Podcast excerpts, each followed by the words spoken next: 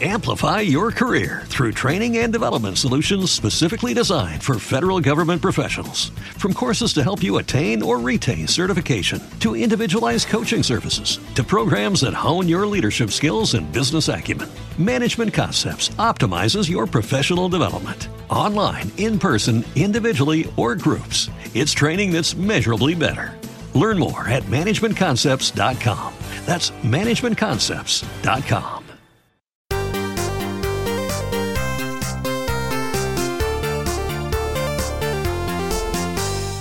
Bienvenidos de nuevo a Jugando Derecho. Volvemos en este último episodio hasta el parón por verano. En agosto también hay que descansar un poquito para luego poder volver en septiembre con más ganas. Como lo prometido es deuda, en esta ocasión con un episodio más ligerito de verano, uno que se pueda disfrutar más en la playita, vamos a hablar hoy de las condiciones legales o los términos y condiciones de todas aquellas ediciones locas que algunos videojuegos han sacado a lo largo de los bastantes años que tenemos ya la industria y sobre todo cuando se empezaron a hacer estas jugadas marketingianas agresivas. Cuando hablo de ediciones locas no me refiero a aquellas que costaban 200 euros, 300, un poco más, por ejemplo aquella que te incluía una réplica de la chaqueta de Leon S. Kennedy, sino las loquísimas tipo 10 millones por el primer Dying Light para ser uno de los protagonistas de la película que nunca salió, o la loquísima de Saints Row 4 de un millón de pavos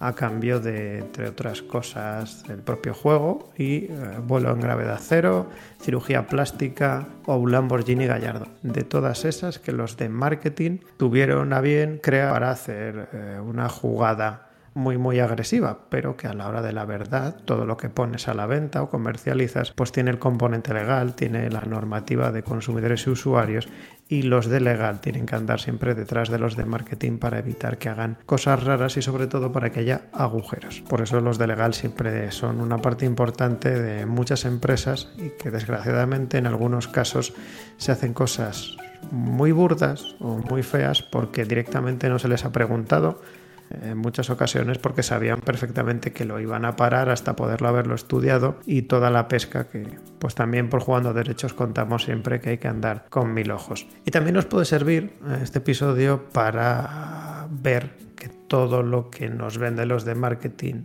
no es el oro que parece, sino que hay más y sobre todo siempre hay letra pequeña. Por ejemplo, el gran caso de los videojuegos es que aunque los de marketing te vendan que es gratuito, normalmente es que no lo es, hay algún tipo de forma de pago, ya sea con dinero o con datos, o que el juego es tuyo en propiedad para siempre, lo cual ya sabéis que tampoco es verdad porque lo que te conceden es una licencia como usuario final. Y eso significa, entre otras cosas, que si no cumples con los términos y condiciones, te pueden quitar de manera temporal o definitiva el acceso al juego o a tu propia biblioteca, o como en el caso de Stadia, que si la plataforma a la que va unida el launcher desaparece, pues te quedas sin nada. Y eso estaba en los propios términos que te han dicho los de legal te han hecho firmar los de legal, pero que los de marketing no. Y antes de meternos en, el episodio como tal, vamos con lo que empezamos siempre en cualquier episodio de Jugando a Derecho, a hablar un poquito de lo que se ha estado jugando por aquí. Y hemos tenido la suerte de que ha coincidido que era el Steam Next Fest y hemos podido probar bastantes indies. Hemos intentado que fueran unos cuantos indies españoles, siempre intentamos un poco ir, ir a la industria nacional. empezamos por uno español que es de Cosmic Will Sisterhood, que es de, de Construct Team, del estudio español, que todo el conocerá. Mucha gente por God Will Be Watching Us, por The Red Strings Club o incluso por eh, Sea of Empathy. O sea, son un estudio bastante prolijo en ese toque que tienen de jugabilidad o de intentar innovar en la jugabilidad, el ámbito del pixel art y ir un poquito más allá. Y este juego, pues al final intenta ir un poco en todo eso. La mecánica principal es la construcción de cartas del tarot, o más bien el diseño, como si fuera una especie de canvas. Te dan una serie de assets predeterminados y tú puedes ir combinándolos. Si tenéis curiosidad por si se nos dio bien o mal al probar la demo, en Twitter compartimos nuestras maravillosas creaciones. Y ahí las tenéis, pero que la mecánica principal está muy guay y luego lo adereza con una estética brujil esotérica. Tu protagonista es una bruja, te visita una especie de entidad cósmica extraña porque estás como varado en otra realidad o en una zona separada por X cosas para el que le guste sobre todo el estilo que tiene de Constructing, que se lo apunte y, lo ponga en la wishlist. Y otra cosa, ya volviendo a lo que hacemos por jugando derecho, que sí que me ha llamado la atención, es que la propia demo se ha hecho un apartado específico de advertencias en temas sensibles. Advertencias del tipo de uso de drogas, disforia de género, desnudez, palabrotas y demás. El que haya escuchado el episodio en el que hablamos de países con restricciones a la hora de comercializar cualquier videojuego, por ejemplo, el caso de Disco Elysium y lo que le hicieron las autoridades australianas de decirle que no, salvo que metiera desincentivos de que el consumo de drogas, pues bueno, bueno no es y que además los efectos que se vean en el juego se vea que son totalmente perniciosos. Y pues aquí pues puede que haya sido algo que les haya gustado por responsabilidad proactiva o a lo mejor la propia Devolver, pues el editor el distribuidor supongo también que ha considerado que era necesario por algún tipo de requerimiento legal. Y bueno, pues estaría bien tener la oportunidad en algún momento de preguntarle al propio estudio cuál ha sido la causa, pero bueno, me ha parecido curioso. Sigamos un poquito a otro juego y seguimos con los españoles y este es juego llamado Laika, del estudio español Brainwash Bank. Eh, al principio me parecía un Ubisoft Trials, para que os hagáis una idea, a los que no lo conozcáis, el nombre es Laika y más largo, pero yo me he quedado con lo de Laika. Como digo, en un principio parece como un Ubisoft Trials en el que en 2D controlas la típica moto, puedes hacer backflip y front flip, pero luego se va ampliando. Luego tienes una pistola, y si haces un front o un back, no me acuerdo, puedes recargar los disparos y disparar a los enemigos. Luego tienes, si le das con la parte de abajo de la moto, una especie de escudo que también tienes que recargar. Y no sé si con un back o con un front. Y te va metiendo cositas que están muy guay en esa jugabilidad. Y además también la banda sonora la tienes que ir encontrando que está desperdigada por cassettes. Y la banda sonora me parece bestial. Estéticamente me recuerda muy a, los juegos de Super Giant Games, o sea, los creadores de Transistor, de Hades, y la música me parece brutal. Esta banda sonora es para comprarla aparte porque es totalmente maravillosa. Así que también si lo queréis tener ubicado, yo lo iría metiendo en la wishlist. Así que es cierto que el juego principal se nota que es un juego yo creo más pequeñito que han desarrollado, que ya lo han comercializado y lo han lanzado, que es el de Friends vs. Friends, pero este también está muy guay. Y ya saliéndonos de los juegos españoles, he probado también uno que es más aventura, uno de investigación poco a poco en el que vas avanzando en primera persona por un ambiente normalmente de ciencia ficción futurista en el que vas descubriendo qué narices ha pasado aquí. Estéticamente me ha recordado un poco a Breathe Edge, solo estéticamente, por ese toque de URSS espacial o URSS que hubiera colonizado el, sistema solar, no por el rollo de un ácido que tiene el propio juego, no ha sido el que más me ha impresionado, pero sí que estaba bastante bien. Luego el siguiente que es A Wizard with a Gun, que este seguramente le conozcáis muchos porque es de Devolver y Devolver suele tener mucho tirón, al igual que obviamente el de Sisterhood, el de Cosmic Will de Deconstructing, pues este también le edita Devolver y eh, para mí me ha parecido un Don Starve, pero centrado en disparar. No me ha hecho clic, pero bueno, para el que lo esté esperando, le gusten los Don Starve, yo creo que es una buena opción. Y el último, me lo he dejado para el final, que es a mí el que más me ha gustado, el que me voy a comprar sí o sí, el que más me ha hecho clic de todos, que es Shadow Gambit de Curse Crew, la tripulación maldita. Se llama Shadow Gambit porque es de los creadores del Shadow Tactics. Es un juego muy parecido. Eh, para decirlo un poco en fácil, es una especie de comandos en el que tú vas controlando diferentes personajes en un mapa y tienes que pasarte cada misión. La zona de la base me ha parecido brutal porque es un barco tipo perla negra y holandés errante, pero mucho mejor porque la ambientación es totalmente época de siglo de oro de la piratería y además combinado casi como si fuera Piratas del Caribe con maldiciones eh, y todo está muy muy bien organizado. La cinemática de introducción es una burrada. Los personajes tienen carisma, por ejemplo, la personaje, el primer personaje que tienes acceso a controlar es una especie de Jack Sparrow que, pues como ya está maldita, pues en vez de utilizar una funda para el sable, pues utiliza su propio pecho porque, ¿por qué no? Si al final todos estáis muertos y a la vez vivos. Ya vamos al turrón. Empezamos por Saints Row 4 por una edición que se llamó Super Dangerous What What Edition. Eh, no sé lo que es What What, no he jugado a Saints Row, pero el que lo sepa pues nos lo puede comentar en Twitter, por el correo electrónico, por donde más le guste. Y eh, sabéis que esta era una saga muy paralela GTA, luego se dieron cuenta que haciendo el gamberrismo les daba un poquito más de público y ahí estuvieron hasta que ya perdió un poco más de fuelle cuando THQ pues acabó en bancarrota y se trocearon todas sus IPs, pero bueno, sigue estando ahí, de hecho sacaron hace no tanto uno nuevo, creo que lo hizo Devolution y tuvo un éxito mixto. Pero bueno, ¿qué incluía esta edición que, no lo he dicho, pero era un millonazo de dólares y estaba limitada a una única unidad? Pues lo primero de todo, el juego. Todas las que vamos a hablar incluyen el juego, pero oye, pues ahí está. Es lo de menos en todas estas ediciones loquísimas, pero también estaría feo que no te lo incluyeran. Incluyen el juego en su versión más bestia, la comercial, claro, que es la de Commander in Chief. Un viaje al espacio, casi más bien en gravedad cero, con Bridging Galactics, una réplica del arma más icónica de los Saints Row, que es la pistola Dubstep, una experiencia de rescate de rehenes. Oye, para el que le gusta un poco jugar a los Rainbow, pues mira, se va a sentir como en casa. Aunque normalmente tú eres el que disparas por error al rehén y no el propio rehén. Pero bueno, a lo mejor te dejan jugar en los dos roles. Una operación de cirugía estética, plástica, a, a elección maravilloso. Un día entero de entrenamiento espía, pues ¿por qué no? Ya que estás pagando un millón. Un personal shopper, siete noches para dos personas en la suite, más bestia del hotel más bestia de Dubai, la vela esa, el Burj Al Arab. Una semana también para dos personas en el Hotel Jefferson de Washington, D.C vuelos en primera clase para Dubai y Washington, el Lamborghini Gallardo que mencionaba al principio, un Toyota Prius con un año de seguro, porque oye, por si te cansas del supercoche, pues te vas al utilitario, y un año de un club de supercoches llamado E25, porque bueno, ya que te han regalado un Gallardo, pues oye, que te puedas codear con otra gente que también tiene eso. Y esto es lo que incluía esta edición. Alguno seguro que está pensando que es imposible que se haya podido acceder a la página, no lo he dicho, pero esta lo vendía Game y muchas de las siguientes te lo vender Game a la propia página de Game o la página en la que se ponían las condiciones. Y lo cierto es que de manera normal no, pero todo lo que se publica en Internet se queda para siempre y hay servicios como por ejemplo Waybike Machine que te permite ir a todas las páginas que en su momento se publicaran, incluso las diferentes versiones cuando las estuvieron toqueteando. Es facilísimo, eh, y como digo, es vital controlar. En Internet está todo, así que es vital eh, tener muy claro qué subes y qué no subes y sobre todo tener claro que los datos personales es mejor que no estén y que solo estén los estrictamente que tú consideres que tienen que estar para el beneficio que te pueden sacar, pero nada más y mucho menos fotos de menores y otras cosas porque eso, como veis, en este caso vamos a utilizar esa herramienta, pero todo se puede acceder.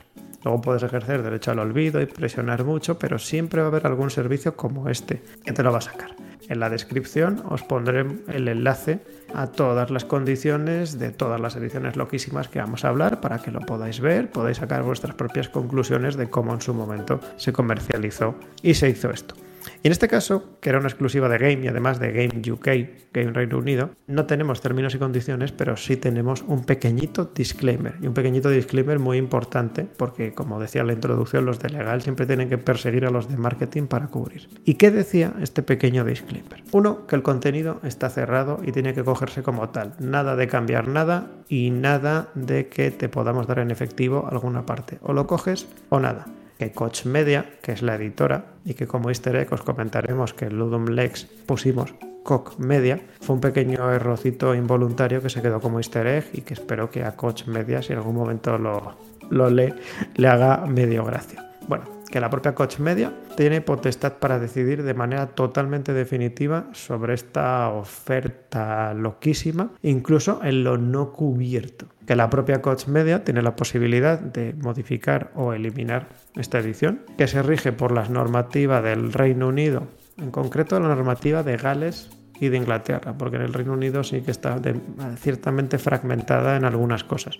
Y por último, que si quieres comprarlo te pongas en contacto con una dirección de correo de Deep Silver, o sea, de la desarrolladora, que a su vez es parte del grupo empresarial que forma Coach Media. Y este disclaimer, aunque es pequeñito, pues está muy bien plantado, porque los de legal han intentado cubrir los agujeros que hubiera. El hecho de que, por ejemplo, se controle por correo que la puedas comprar viene muy bien porque así nos evitamos que alguien metiera un medio de pago válido, suponiendo que se pueda pagar en game un kilo, y que luego haya que devolver el dinero, que haya algún tipo de problema, y nos evitamos líos si lo hacemos totalmente por fuera. El hecho también de que Coach Media se reserve totalmente la responsabilidad, o más bien te recuerde que va a poder cambiarlo cuando quiera, eliminarlo cuando quiera y que no va a responder de lo que no esté cubierto para cubrir ese agujerito también. También obviamente que se te incorpore qué normativa es aplicable. Aunque sí que es cierto que en una relación de consumidor y empresa, es decir, no en una relación de las que se llaman B2B, de, empresa a empresa, la pauta general normativa de consumidores y usuarios es que aplica la normativa de la residencia del comprador, del propio consumidor usuario. En este caso no le vamos a llamar comprador. Bueno, en el caso español aquí estaríamos un poco chof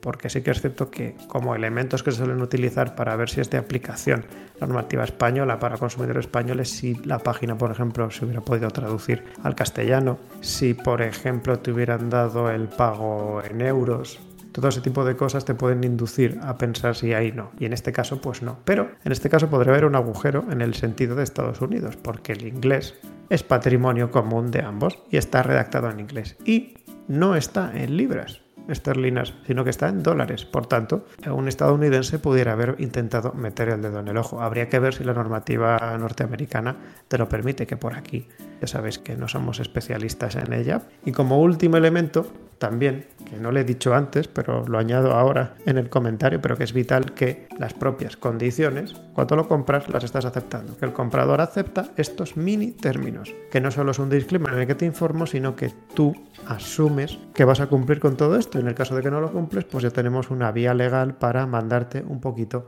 al carajo. Vámonos con la segunda edición, vámonos con Dying Light, vamos a hacer dos seguidas de Dying Light. Empezamos por la edición más tocha, la que se llamó Dying Light Following the Spotlight Edition.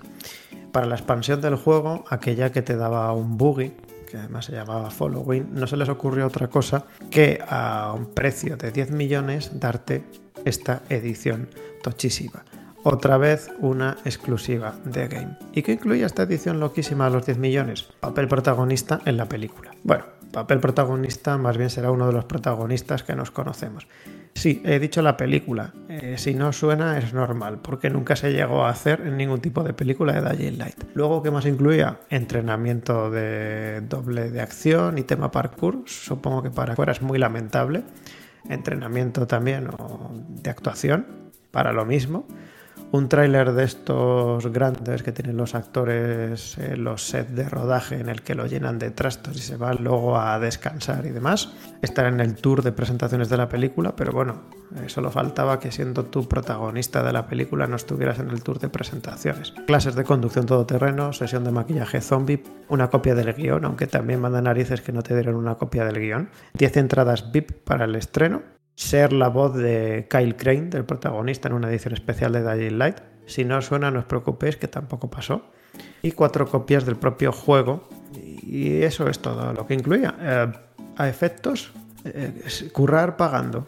Ser tú el productor y actor de la película. O sea, tú me das dinero y a cambio de ese dinero yo te pago cosas para que no me dejes muy mal porque te voy a meter en la película. Y eh, bueno, en estos casos más aquí que nos estamos metiendo en elementos ya de mucho más dinero, pues es importante que los términos y condiciones estén muy bien. Y aquí no tenemos unos términos en el sentido que todos estáis pensando de unas varias hojas, sino que tenemos otra vez, como en el caso anterior, un disclaimer. Pero es un disclaimer más pequeñito, pero que está muy bien posicionado. Y solo tiene cuatro especificaciones. Uno, que esto no es una compra-venta ni es una oferta comercial, es una invitación a que el que le interese se ponga en contacto con nosotros. En la propia Teclan, que es el estudio de desarrollo, se confiere, al igual que hacía Coach Media, la posibilidad de modificarlo, quitarlo y todo lo que se considere en relación a la oferta. Que si lo quieres, contactes con nosotros y que todo esto se rige por derecho polaco. Aunque de las cuatro, la clave ha sido la primera. Esto no es una compra-venta, aquí no hay la normativa de consumidores y usuarios, esto es otra cosa totalmente distinta. Y sí que es cierto que aquí pues, sería otra cosa totalmente distinta, porque casi más serían tema de derecho audiovisual, porque como estás actuando aquí casi más como si fueras un productor de la película, pues habría que hacer un contrato específico por ahí. Luego el tema de los derechos de imagen, porque se te va a filmar y una serie de cosas que serían muy raras en normativa de consumidores y usuarios, porque realmente no es. Y además también se evitan el problema de que alguien pueda entender que sí que va por ahí o que las autoridades te pudieran meter mano por ahí. El tema del derecho polaco aquí podría causar menos problema porque aquí sí que no hablaríamos de una relación entre consumidor y persona, sino una relación entre empresa a empresa y ahí pues es posible que no hubiera ningún tipo de lío, por lo menos no habría esa regla principal que en derecho europeo existe, porque el derecho polaco, bueno, y el derecho británico, porque todavía desde el divorcio no ha pasado tanto tiempo, tiene que ser muy parecido, porque los dos se basaban en función a una directiva, es decir, una norma común que tienes que asumir. Puedes tener cambios, pero el núcleo duro, pues aquí tenéis una segunda edición que todavía más loca y tiene cosas más raras. Y nos vamos a la My Apocalypse Edition. Esta es más pequeñita, se nos baja un poco el, la libido. Estas son 250.000 libras. ¿Qué le vamos a hacer? No todo puede ser de un millón para arriba. Esta es sobre el juego original, la versión sin expansión, pero con el remaster. Es otra exclusiva de Game UK. No vaya a ser que por algo no estuviera en libras. Está limitada también a una, como las anteriores. ¿Y qué incluía? Tu cara en el juego como uno de los zombies que te perseguían por la noche. Los chetados. Unas clases de parkour. Sigue siendo Dying Light, el parkour es lo principal. Una estatua a tamaño real de los zombies chetados que nos perseguían, cuatro copias en Steelbook firmadas para Xbox, dos pares de cascos Razer, unas gafas de visión nocturna, uno un paquete de pañales de adulto para hacer la coña de que por la noche le ibas a pasar mal, una visita guiada a las oficinas de Techland y jugar un rato con ellos al modo este raro que hicieron de zombies cazando a humanos. Y por último, eh, un refugio casa cabaña anti-zombies, que es un poco el reclamo comercial principal de esta edición. Y aquí sí que no tenemos ni términos específicos, ni, ni disclaimer, ni nada por el estilo. Que no tenemos nada. Y aquí, claro, estamos en, en el ciclo de qué pasa. Game me lo está comercializando, Game me lo está vendiendo, entonces aquí se entiende que uno, aplica el derecho de consumidores y usuarios del Reino Unido y dos, aplica también los términos y condiciones de compra-venta que estás obligado Game a ponerme, porque aquí hay muchas dudas, porque ¿qué es ese refugio anti-zombies? ¿Es una casa de verdad con cédula de habitabilidad, lo que pasa que fea como si saliera de un apocalipsis? ¿Es algo que me montáis en el típico jardincito que como británico de bien tengo que tener? ¿Qué es de lo que estamos hablando aquí. Y también obviamente en el resto de cosas que no te han especificado los, los términos y condiciones. Y uh, como no tenemos nada, la norma básica en tema de consumidores y usuarios, y partiendo de la premisa que decía antes de que el Reino Unido todavía no, lo haya, no le haya dado tiempo a, a, destrozar mucho la normativa europea, que ya no tiene una obligación. Bueno, en algunos casos creo que sí, pero la mayor parte de mantener, tenemos ir a los términos y condiciones. Y los términos y condiciones, pues no viene nada. Hubiera estado bien poner un apartado de las ediciones locas, dirígete al titular que figura, al editor que figura, pero no.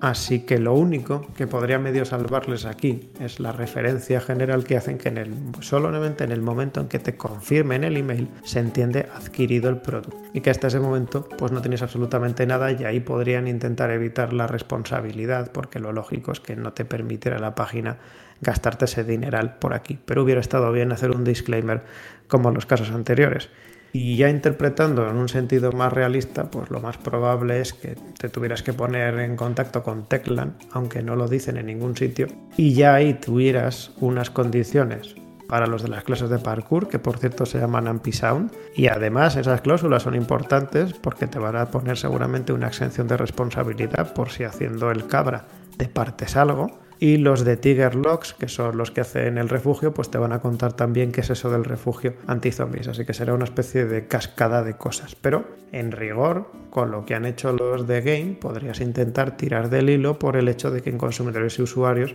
todos estos pollos deberían responder en cascada. Tú primero vas a ir por Game, que es el que está más cerca de ti, pero luego puedes llegar hasta el fabricante, hasta el que tape los de las clases de parkour, incluso el propio editor, porque todos van en cascada y si, se ha hecho así, no para este caso, sino para evitar aquello en el que o la tienda o el fabricante se hagan los locos y tú te quedes en el medio. Por eso puedes ir contra todos o en cascada y luego, aunque luego ellos que por detrás hagan lo que tengan que hacer o se lo tengan que reclamar entre ellos. Y ya, sí que dejamos a Dying Light y nos vamos con la siguiente. Vamos con Sony, vamos con una edición especial que sin inventaron para darle un poquito de promo al Uncharted 2 y se llamó Fortune Hunter Edition. En esta tenemos la suerte de que los términos y condiciones están todavía publicados en el blog de la propia Sony y fijaos que esto es un juego de 2009. Esta edición no se vendía, esta edición era especial para la propia demo. Seguro que habéis visto por ahí que en eBay y en sitios incluso se venden por 40.000 dólares, pero eso es el absurdo a lo que llega prácticamente todo. Pero esta edición solo se podía ganar jugando y entrando en el sorteo, así a una especie de habilidad y suerte, una mezcla entre las dos, y que incluía esta edición que no se podía comprar. Un libro de arte firmado por los empleados de Naughty Dog, una copia del juego, contenido en Game a una réplica de la daga Purva que era el objeto a encontrar, ¿vale? Eso es lo que se incluía. ¿Y qué condiciones tenías que reunir para que te dieran todo esto? Solo para estadounidenses, otra vez nos vuelven a romper el corazoncito. Si no eres un estadounidense y residente legal, PUF, mayores de 18 años, nada de familiares de empleados de Sony, ni filiales, ni nada, esto está muy bien por tema de compliance. Obligación de jugar a la demo del multi desde una cuenta de PlayStation válida del 10 de octubre del 9 al 12 de octubre del 2009 y solo vale una participación cada día, es decir, creo que tenías que ganar pues solo te vale para el sorteo cada vez una vez que ganes al día, no que te estés ahí farmeando la victoria como un loco. Sony no se responsabiliza de fallos técnicos y líos. Bueno, eso lo dicen los de Sony, pero habría que ver porque estas exenciones de responsabilidad en cosas de las que no te puedes exonerar, ojito, y además sobre todo si gracias al fallo gracias a un entrecomillado del demonio. Del fallo de Sony eh, no hubieras podido ganar. O sea que, bueno, pero ahí estaba y ahí os la cuento. Obviamente si incumples las reglas estás fuera o haces trampas, al igual que las anteriores, podía cambiar o modificar el sorteo cuando le diera la real gana, que los ganadores se seleccionan en tantas de 5 con un máximo de 30 y que si no respondes en 120 horas cuando te contacten se pasa al siguiente un sustituto que se haya seleccionado, que la declaración del valor del producto está al público es aproximadamente 300 dólares, así que imaginaos la diferencia entre los 40.000 dolaritos que está pagando el loco que lo quiere comprar. Una cláusula que es muy rara y sobre todo es contradictoria, la segunda que os he comentado, que si el ganador es menor de edad, el premio se entregará a sus padres o tutores legales de la segunda cláusula debería ser descalificación porque decía que solo mayores de 18 años, pero bueno, que los ganadores se publicarán en el blog de PlayStation, en la página de Naughty Dog y tenemos cubierta la protección de datos. Es un poco mierda, pero es cierto que esto es muy antes del Reglamento General de Protección de Datos, así que tampoco nos importa demasiado. Estos términos, que esto ya sí que son unos términos y condiciones como Dios manda, están bastante mejor. Y además, pues tienen todo lo que tienen que tener y además está redactado de una manera amplia y te están cubriendo todo lo que tienen que tener. Eh, nosotros, os voy a dejar en la descripción los términos y condiciones que utilizamos nosotros para los concursos que hacemos. No es exactamente lo mismo porque esto era un sorteo, pero para que podáis ver un ejemplo en derecho español de lo que habría que meter. Nosotros no hacemos un sorteo que sabemos que es lo que os gusta más a todo el mundo y lo que todo el mundo hace porque legalmente si es un concurso y si no eh, cobras por participar, no tiene un requisito económico por participar, eludes la ley de juego regulado. Sabemos que nadie va a cumplir efectivamente con la ley de juego regulado al hacer un sorteo y que todo se hace y no pasa nada, pero en técnico jurídico tendrías que cumplir si haces específicamente un sorteo, así que por eso nosotros hacemos un concurso, que por cierto no estaría mal hacer pasado un tiempecillo un concurso y bueno, volver a dar copias de Ludum Lex para cualquier estudio desarrollador que, esté interesado en lo legal y que pueda hacerse una idea de qué voces se va a encontrar en el propio desarrollo. Así que, como digo, os lo dejo en la descripción por si tenéis curiosidad y también para ejemplificar un poco este caso. Lo mejor de momento, lo que llevamos de Sony. Vamos a pasar a lo siguiente, esto ya es un juego de coches. Vámonos a Grid, a Grid 2, que alguno habrá jugado, yo por ejemplo no, a una edición que se llamó Mono Edition. A los de Codemaster se les ocurrió sacar una edición loca, menos loca que las anteriores, porque esta solo costaba 125.000 libras, limitada a una unidad y otra vez exclusiva de Game UK que contenía una copia del juego para PlayStation 3, una propia PlayStation 3, un superdeportivo back mono, que es el que es el principal reclamo y el que aparece en la portada del propio juego, y el equipo completo para poder conducirlo.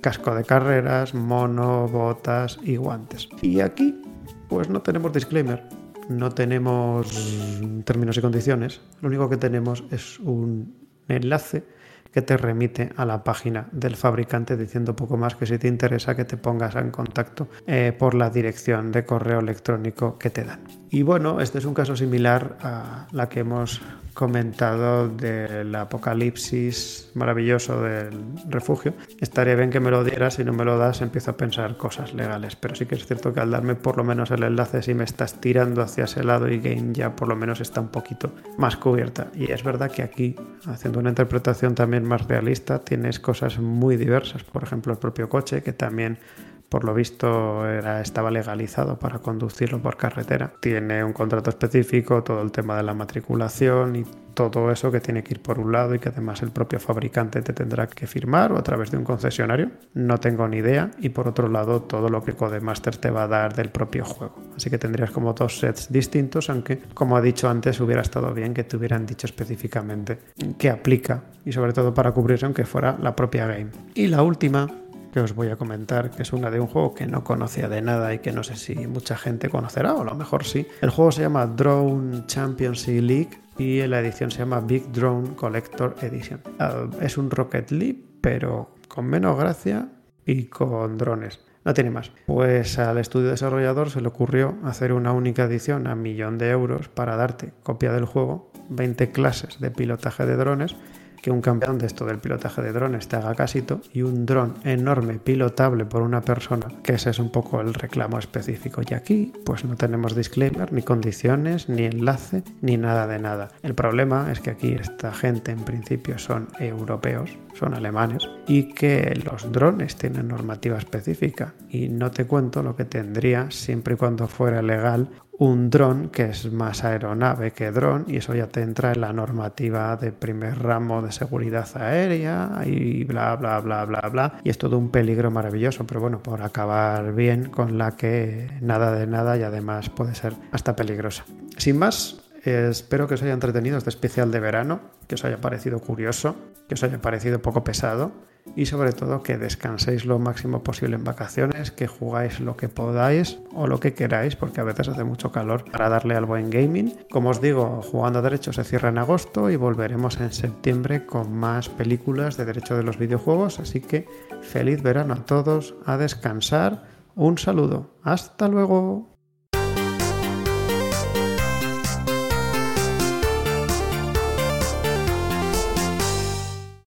Amplify your career through training and development solutions specifically designed for federal government professionals. From courses to help you attain or retain certification, to individualized coaching services, to programs that hone your leadership skills and business acumen, Management Concepts optimizes your professional development. Online, in person, individually, or groups, it's training that's measurably better.